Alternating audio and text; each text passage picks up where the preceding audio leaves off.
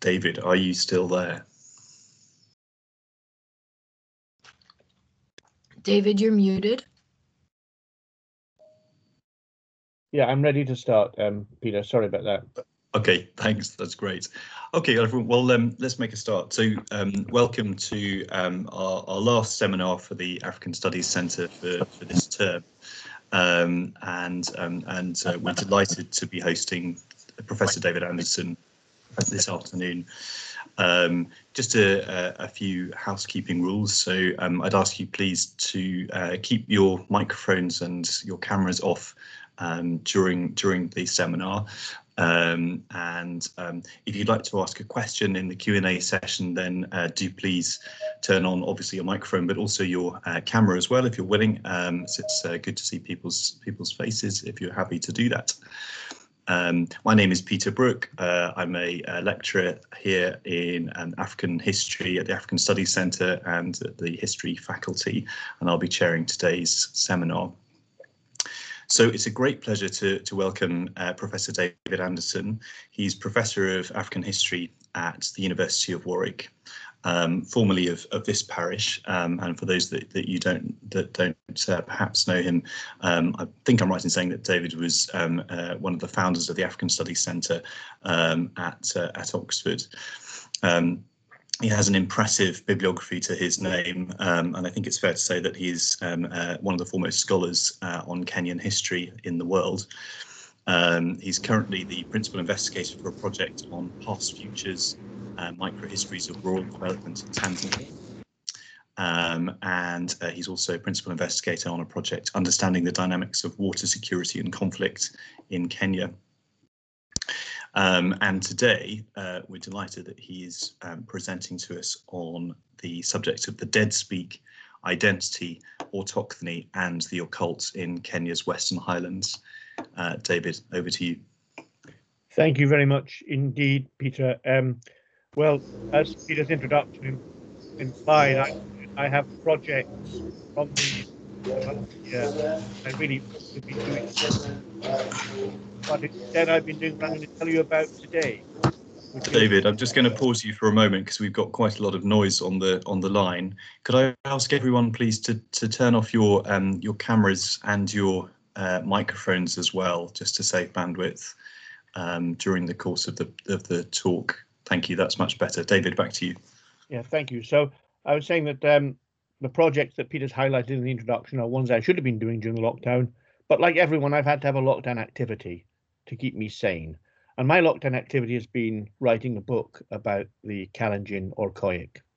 Now, this is a task that some of you may know that I should have done um, perhaps uh, 25 years ago, but I got interrupted by other things, and so I'm only returning to it now. So let me begin by explaining what this is all about. Um, in colonial times, the prophets and seers of the no, can we go back to the first slide? Yeah, keep keep on that one first, Brenda. In, in colonial times, the prophets and seers of the Talai clan in Kenya's Western Highlands came to be stigmatized as both evil and dangerous practitioners of magical occult arts, and also as stubborn opponents of the government of the white man. They were feared among the Kalenjin for their powers, yet they were also heralded as heroic leaders of resistance.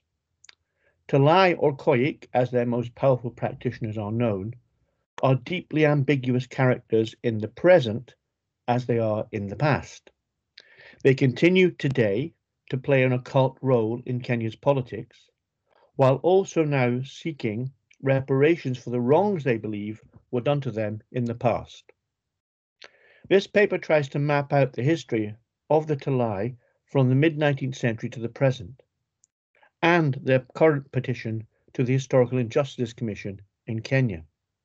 So this paper really does try and link the deep past with the present, and I, I, I hope I can pull that off, but we'll see.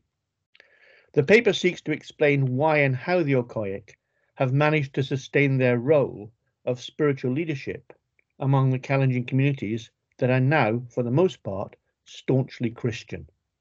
It seems like a contradiction. Through use of a highly adaptable prophetic idiom, the Talai dead speak. They speak prophetic words. And those words remake identities. They continually rewrite histories through retroactive prophecy. And they relocate themselves at the center of current political debates, as well as giving themselves the authority and the command of events in the past. So, in other words, what I'm suggesting is that prophecy is a vehicle for rewriting these things and reinventing them in new ways. And that allows Talai to sustain themselves through time by transmogrification into other activities.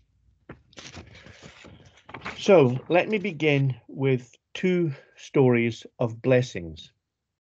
The first is insignificant and mundane and concerns me, and the second is of immense political importance. So the first begins at a place called Esageri, that some of you will know, in South Baringo on the 2nd of October 1980. He was waiting for us under the dappled shade of an acacia tree by the bridge on the old road, the back road, into Esageri Township. We had walked that morning for nearly one hour, coming from the northern side of Muzarechi and moving south towards the darkly forested slopes of Kiplombe Hill that rise above the small Tugen settlements, straggling out along the lowland plains to the east of Eldama Ravine. As we approached the bridge, he called out, emerging from the shadows to stand before us. The lean, willowy figure at the head of the bridge was the old coyote from Kiplombe Hill, who we had never before seen, but knew by the name of, well, let's call him Sosio. Sosio was the most fearful manifestation of a fearful place. Malevolent spiritual powers, witches, herbalists, and blacksmiths, and fugitives were said to be gathered on the badlands of Kiplombe Hill all these things thought by Kalenjin to be unclean and socially malign. The lightning storms that so often swirled around Kiplombe's peak were seen as evidence of the Okoyot's sorcery, an indication of the occult powers he held over the elements and over life and death. Up there on Kiplombe, in a forest clearing close to the highest peak, was Sosio's homestead. Even on this bright, sunny October morning, there seemed to be something sinister and cold about Sosio's presence in front of us. He spoke in the Tugen dialect of Kalenjin. Who was the foreigner, he wanted to know, and what was he doing here? The questions were directed not at me, but at my companion, the 18-year-old Kiprono Toratich, then working as my research assistant. Shocked by the unexpected appearance of the Okoyot, Kiprono at first shrank back, casting his eyes downwards and not looking directly at the tall, shaven-headed figure in the unusual monkey skin cloak. For a young man to look an Okoyot in the eye was to invite a curse. Sosio carried a staff, split at the end, known as a siriat, and a short club, nogirwet. His arms were adorned with mystical amulets, and over his shoulder was slung a leather bag and a heavily decorated gourd. All of these the typical tools of his trade. When the nervous Kiprono finally answered, it was to explain that I had come to learn about the history of Baringo region and the Tugen people. Sosio then looked at me directly, and using my local name, which some of you will be amused to know was Kiparenge, he invited me to sit with him Turning, he took a few paces back into the shade and sat himself down onto the acacia.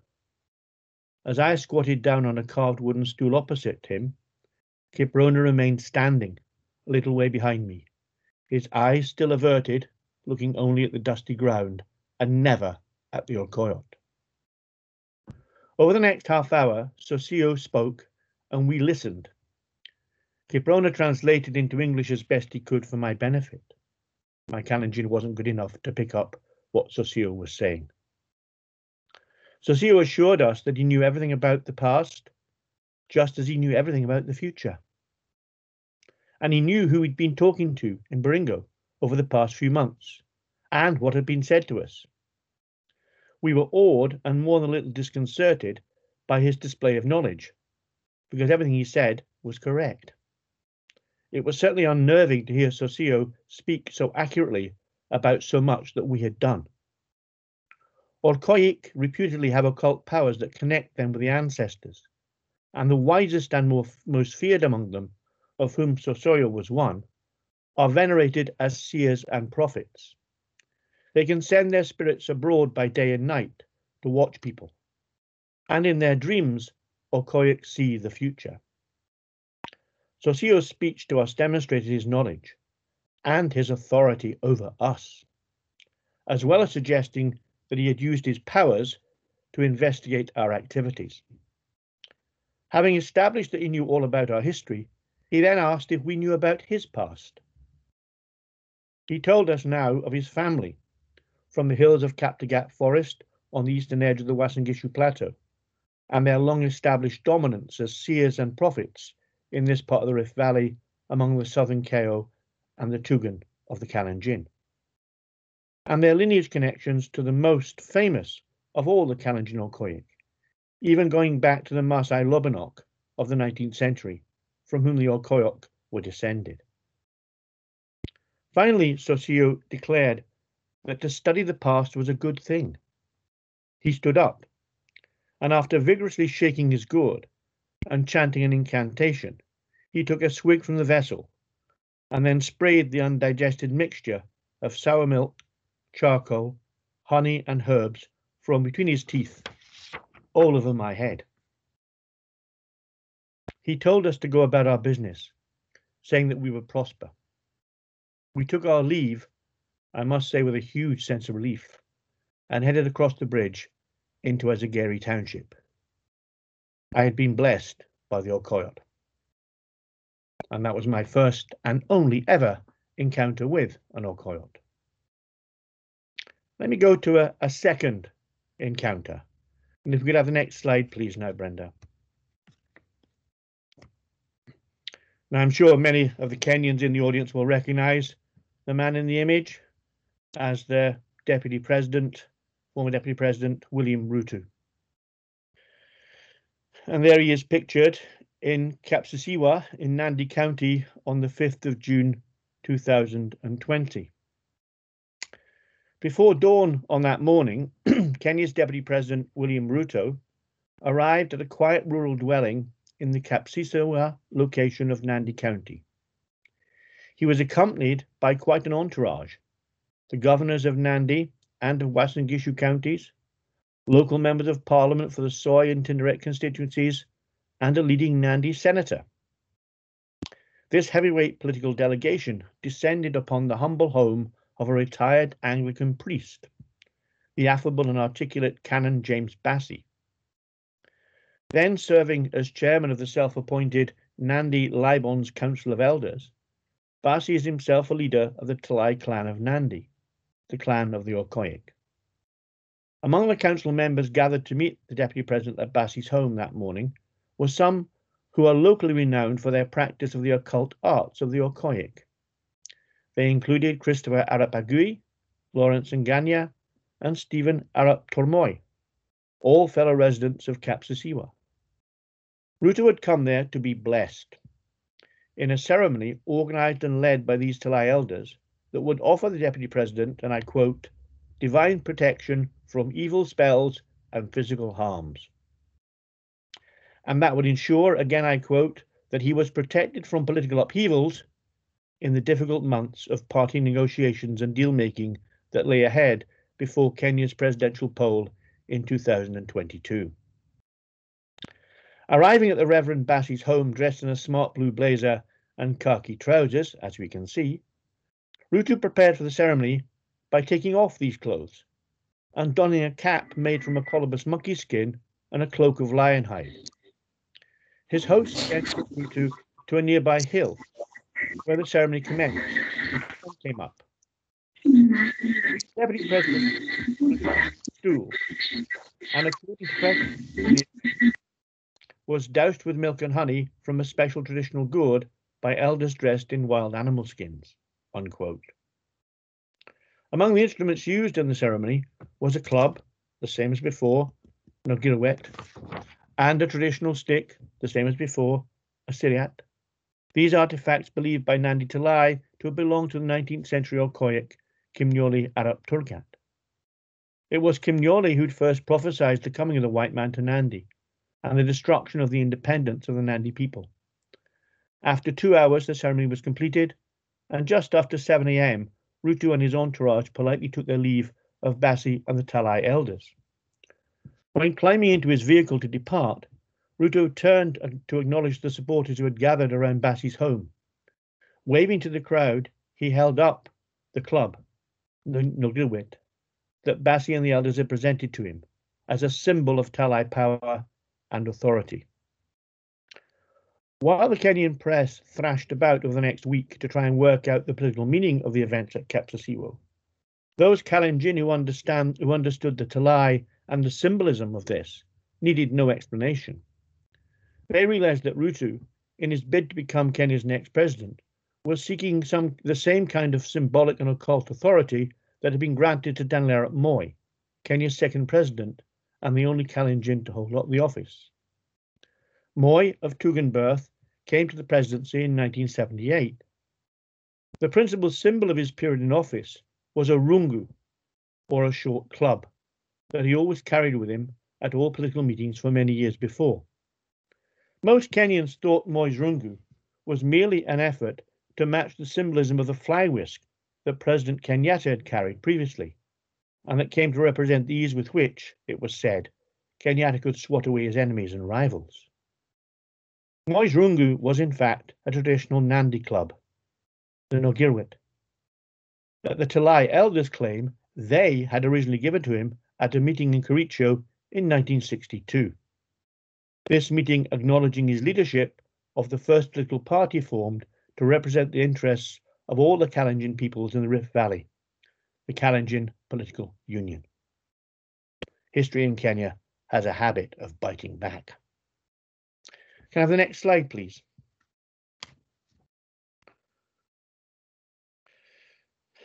Some of you who will recognize the work of Kenya's famous political cartoonist, though not all of you will understand the meaning of the cartoon. Um, I think probably to say so on a recording would be perhaps actionable. So those who know what that means will know. Those who don't know what the cartoon means will not. But I'm interested in the the rungu, the, the staff beside Moi.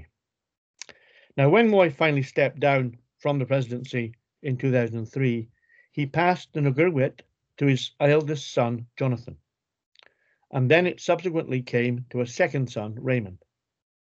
At Moi's burial in February 220, Raymond finally presented it to Gideon Moi, then the leader of the KANU party and William Ruto's greatest rival for the Kalenjin vote. Although conducted as a private family funeral, Gideon's acceptance of this symbolized the handing over of the reins of power, according to the Talai, the leadership of the Kalenjin which through this act Talai are now claiming is in their gift. So this is what the elders of Talai would like us to believe. For if all of this is true, it places the Talai at the centre of Kenya's politics over the past half century and more, since before the country's independence. And this is exactly how the prophetic idiom of the Talai operates, retrospectively laying claim to political authority through association with key events and personalities whose actions endorse the powers of the Okoyik. Were it not for Talai's support, we are led to believe, Moi might not have been politically successful, and a whole range of stories now told about Talai influence seeks to reinforce just this kind of impression.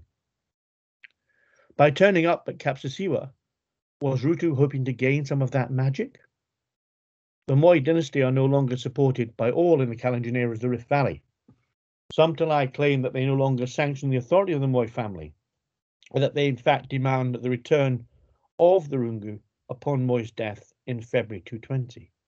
We have no way of knowing if that is true, but that is what they now claim. Essentially then, Talai see themselves as having a political role, and they use their prophetic idiom to reinforce this. Okoyik traditions now relate that even President Kenyatta had been blessed, apparently in 1964, by the Talai Nandi Okoyot Bessarion Arap Kamanye. The two men met then after Kenyatta had arranged for Bessarion to be released from a lengthy prison period of detention in prison. Okoyik blessings can be trivial then, as mine was at Azagari in October 1980, but they can also be events of immense symbolic power, or at least that is what Talai like to claim.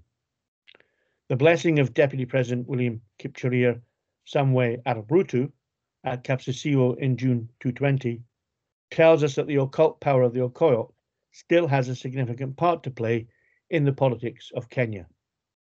But again, at least that's what Talai want us to think. So now, with the context set, we need some history. Can I have the next slide, please?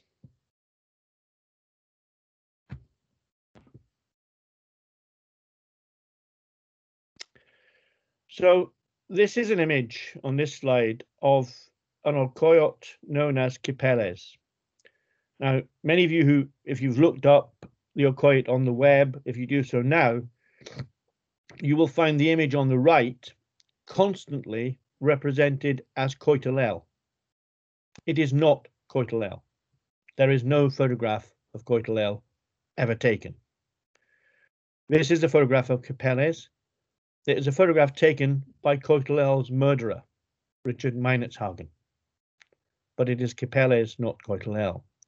And the image on the left is taken slightly later by another colonial administrator and shows Kipeles surrounded by his so-called advisor, advisor when he was, when he was the chief, the chief of the Nandi people in the early period of colonial administration.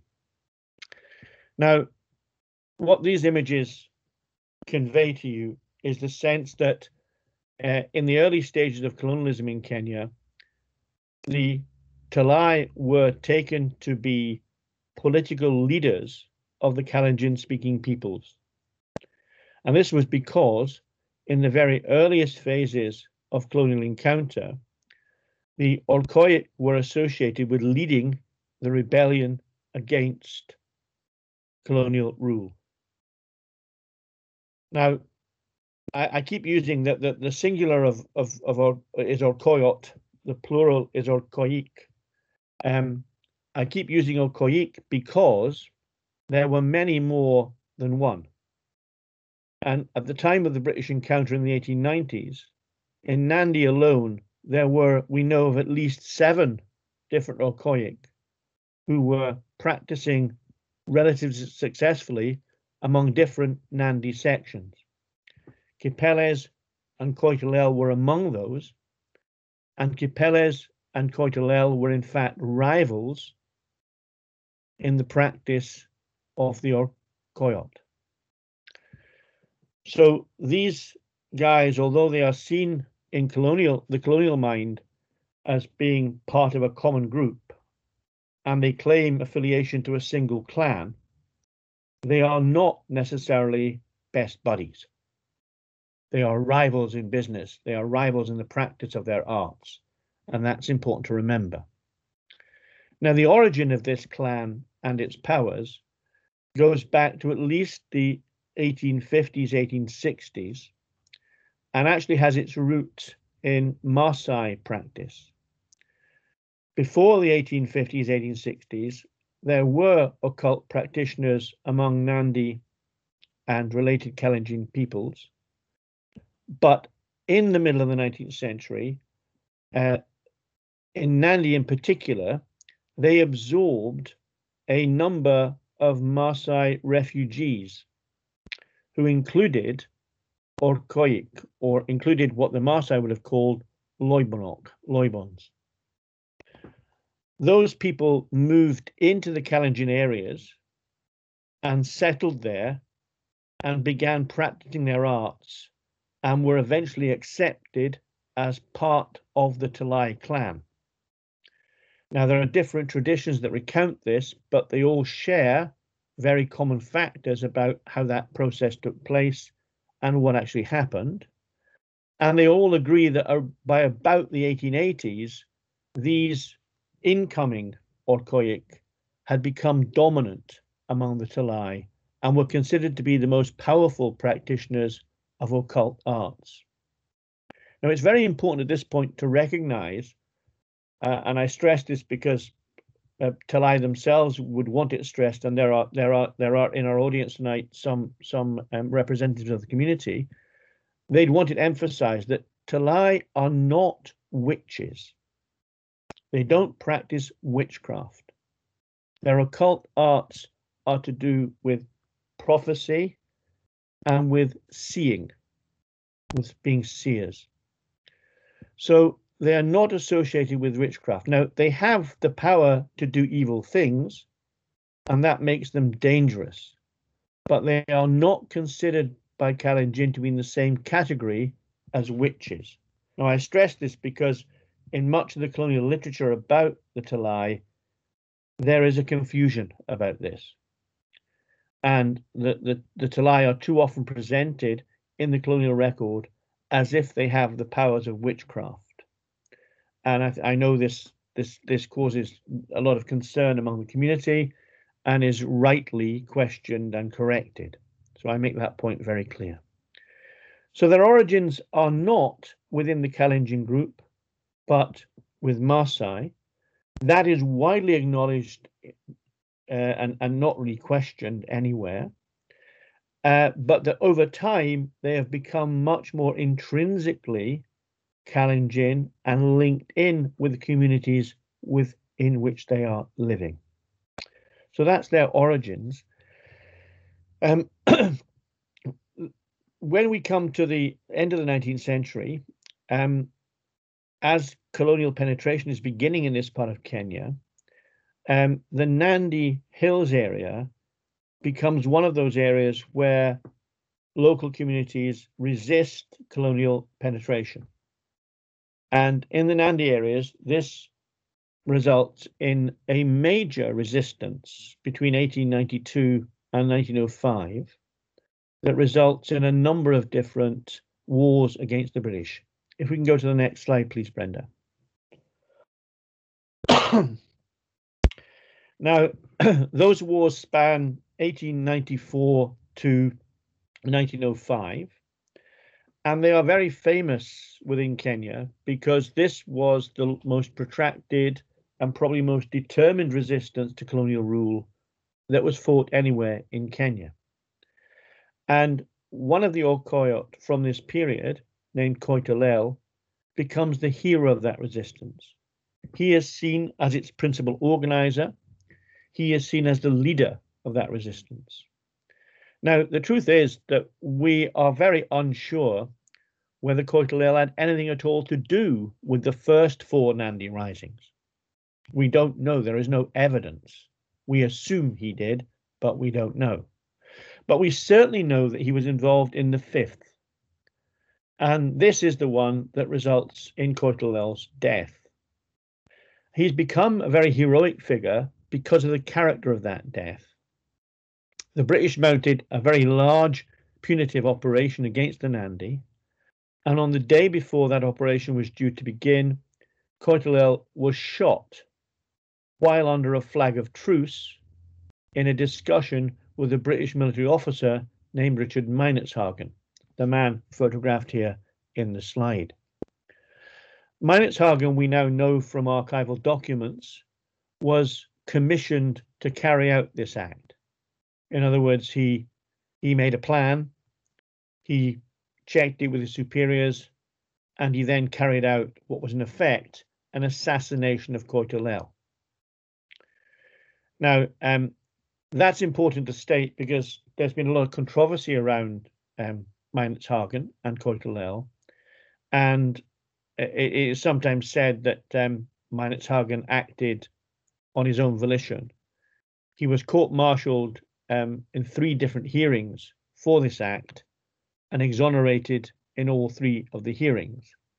Uh, but it's now established from the documentary evidence that uh, his superior officers were aware of what he was going to do all along.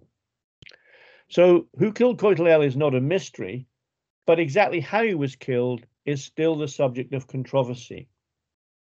Um, it's almost certainly the case that while he was under a flag of truce, uh, broke that truce by simply thrusting a revolver at Koitalel, killing him, and then Hagen's entourage carrying out the killing of all of those in the vicinity with Koitalel, which meant that several other leading members of the Sly clan were killed at that time. The British punitive expedition continued in the days that followed this and amounted to a massive defeat for the Nandi, in which they were displaced from their lands and pushed back into the area where they currently live and occupy, which was then called the Nandi Reserve. Um, that process took another year following the killing of Koitalel. And over that time, uh, a number of other Nandi leaders were captured by the British and prosecuted for their resistance against British rule. And if we can go to the next slide, please, Brenda. And the image here is the, the file from the Kenya National Archives that contains the evidence about those other leaders, among them other Orkoik, who were taken as political prisoners and deported by the British uh, to Nairobi. First, they were put in Kisumu prison, then moved to Nairobi. Having deported those political prisoners, the British then appointed Orkoik in Nandi and among Kipsigis as colonial chiefs. Now, this was because they had misunderstood the character of the Orkoik's role, and they had thought of them as political leaders rather than spiritual leaders. Within a few months, this mistake became apparent because local people were complaining that the Orkoik were extorting from them and disrupting social lives in a very major way. These accusations multiplied and became much louder once Christian missionaries arrived in the area and they began to collect testimony from people about what was going on. Eventually, by 1908 09, there was a big campaign against uh, Koilegan Arap Kipchomba in the Kericho area to remove him as a colonial chief, and he was in fact prosecuted and sent outside, deported outside the district with his family to prevent him acting adversely against the local community. Around this same time, um, Baserian Arap Kamanye in the Nandi area came into prominence. He was said to be Koitalel's son, although again, that the evidence on that is a little bit unclear. But Baserian Arap Kamanye, in the period at the end of the First World War, becomes very prominent as a local Orkoiyot, although he's very young, and in 1923, he organizes a major rising that is planned on the Nandi escarpment and on the farms of the Uasin Gishu, involving the young Nandi men who are then squatting on those European owned farmlands. So, this tradition of vengeance for Koitalel's death by 1923 has become part of the raison d'etre among Talai and is very much in evidence not just in the Nandi areas, but throughout the Kalenjin areas as a whole. Can we have the next slide, please, Brenda? this leads in the 1920s to a different kind of resistance. So after Baserian has been arrested and himself deported, the British discover in the middle of the 1920s that the Talai are organizing um, resistance against the British by gathering resources, including weapons and money, for a planned rebellion. Um, it takes several years for them to sort this out and discover it. And the image here, by the way, is of is of Kipchomba's wives at Lumbwa. That's an image taken, probably taken by Winston Churchill in around 1907. It's just a nice picture, but um, but in this period, uh, a group of Orkoik, led by Sitonik, organize um, acts of resistance. They also begin terrorizing and attacking Christian catechists at some of the churches. So, some of the clearest evidence of antagonism against the Orkoik comes from the writings of newly evangelized African Christians. And as the government begins to take steps against these Orkoik, the role of these young Christian communities is very prominent in exposing what the Orkoik are doing. Now, that raises interesting questions historically about the veracity of that evidence and its motivation and so on. And all, all those things are very important. But what it indicates is that from these very early days, there is a major struggle going on between um, the Christian communities that are emerging and those who support uh, the Talai and the Orkoik. Uh, now, by about 1927 28, the government are getting more aware of what the Orkoik are doing, and they begin an inquiry that assembles evidence against them. And between 1929 and 1932 33, there are a series of arrests and prosecutions. And eventually, eight major Orkoik, including Sitonik, are convicted of major criminality and all are sentenced to periods of more than seven years imprisonment and are sent mostly to Nairobi prison. Right at the end of this um, inquiry and at the end of these prosecutions, a very notorious case occurs called the Samini case, where a group of um, of young um, men who are discovered to have been sent by an Orkoiyot attack a farm, a European settler farm, it's a very unpleasant incident. It goes badly wrong. It ends up with both the husband and wife in the family being very badly assaulted and the woman sexually assaulted. Um, this case causes a furore and contributes very much to a decision the government takes in 1934 to pass an ordinance called the Laibons Removal Ordinance that permits them legally to remove the entire Talai clan from the Kipsigis district. So what they do here is they identify the Kipsigis wing of the Talai to the south of Nandi as being responsible for this crime wave, and they therefore target that group. So they don't ex expel the Nandi Talai or the Talai in Keiyo, it's just the Talai in the Kericho Kipsigis area. So the Laibons removal ordinance is targeted specifically at that one community. It's the only colonial legislation of its kind I can find anywhere that targets a particular group in this way and that expels them from an area. The removal ordinance empowered the British to remove not just the male miscreants who they'd convicted and prosecuted, but all of their families, women and children and all their chattels and belongings. And in the archives, as many people in this audience will be aware, there are lists of all of these individuals by name who were deported between 1934 and 1938 from this area to a remote area to the southwest known as Guasi. Now that expulsion is very important because Talai are now making claims against that expulsion in the, to the Historical Injustice Commission, and we'll come back to that in a moment. Can we have the next slide, please? So local historians have been very active in publicizing some of the things I've already talked about. And I know we've got Godfrey Sang with us tonight. I think David Twohy as well, maybe here. And this book I've highlighted here, The Kipsigis Talai, is is is a book that uh, that David Twohy has written and that I think Godfrey Sang may have contributed to, that tells some of this story and tries to explain what has happened to the Kipsigis Talai.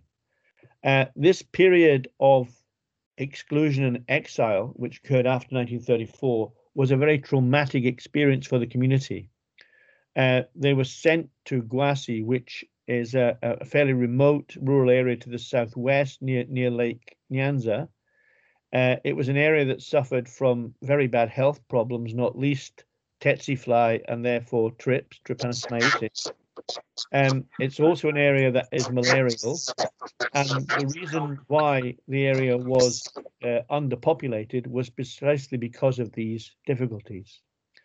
Um, the British were aware of these problems when they sent the Kipsigis there, and the truth is that they didn't much care about these problems. Uh, they assumed that they would be resolved one way or the other. However, by the 1940s, colonial officials in this area were so concerned about these difficulties that they tried to resettle the um, incoming Talai in areas where trips was less prevalent and where the diseases could be more controlled.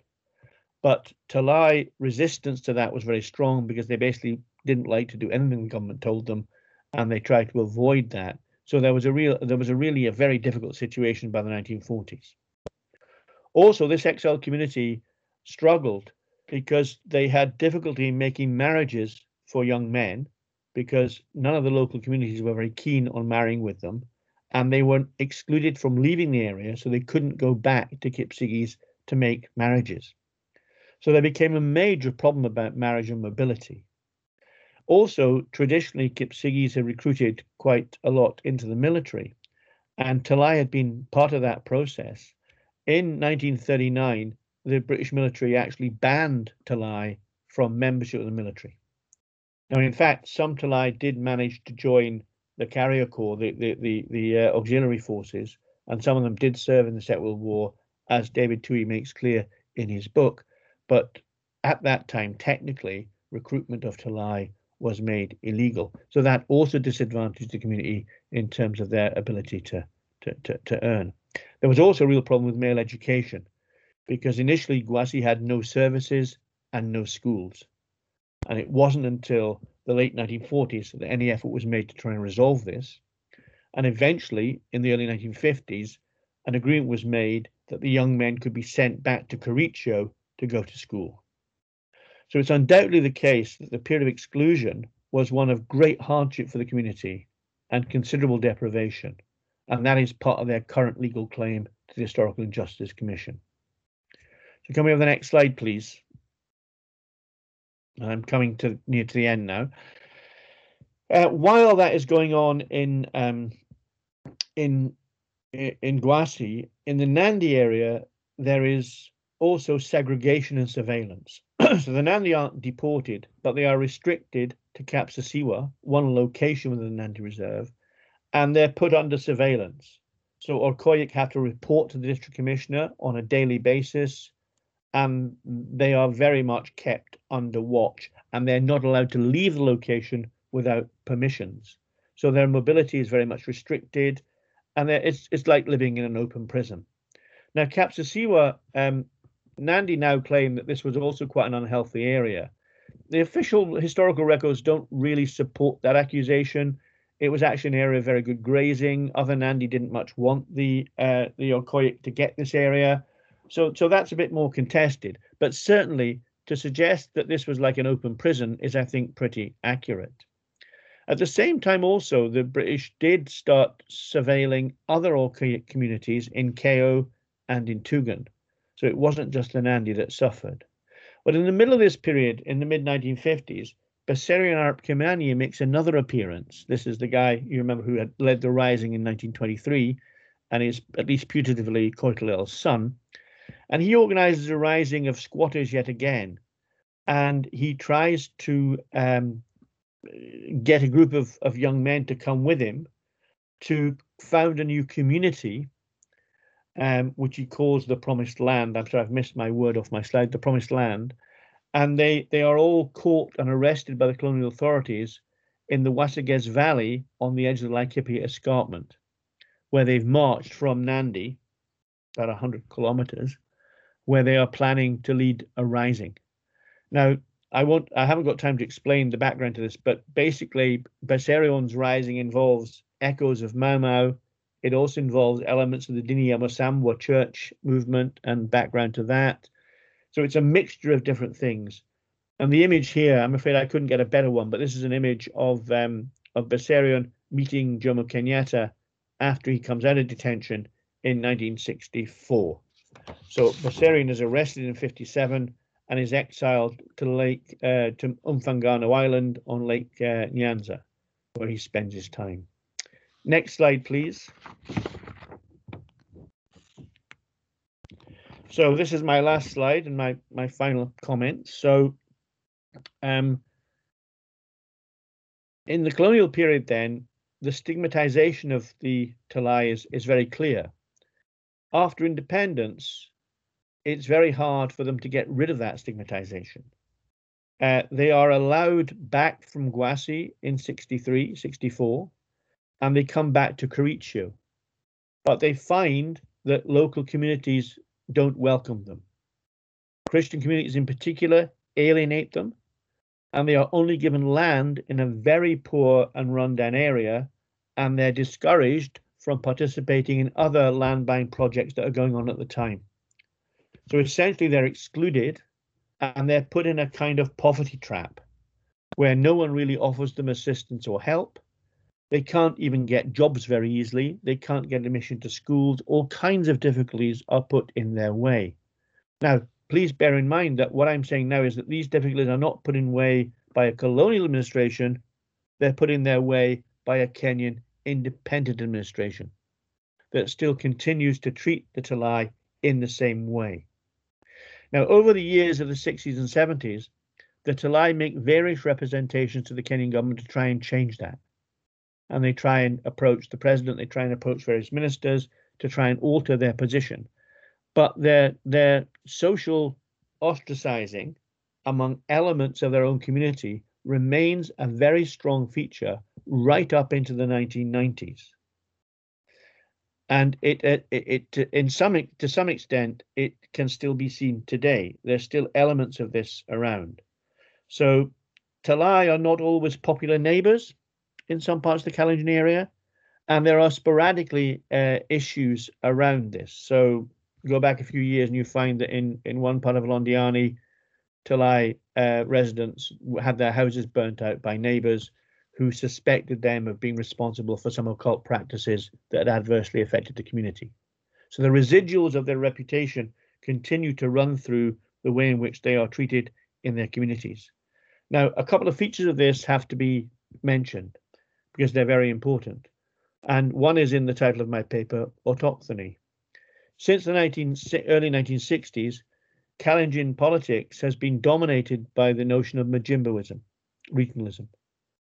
And it has manifested itself in the 60s and again in the 90s in an autochthonous political movement that has sought to possess Kalenjin lands only for Kalenjin and has been active in trying to expel other communities. This happened in the early 60s. It's happened again in 1994, again in 1997, again in 2008.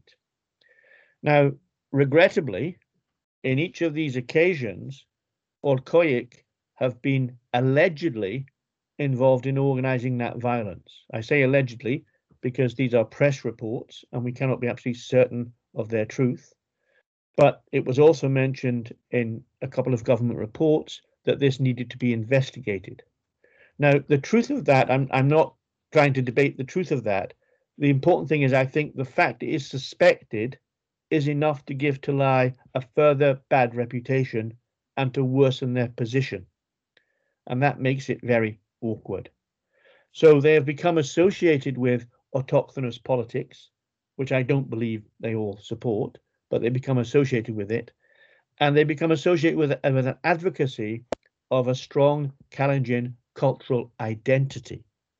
So you support the Orkoik, by supporting the Orkoik, you demonstrate that you are Kalenjin. This is a cultural icon of your identity.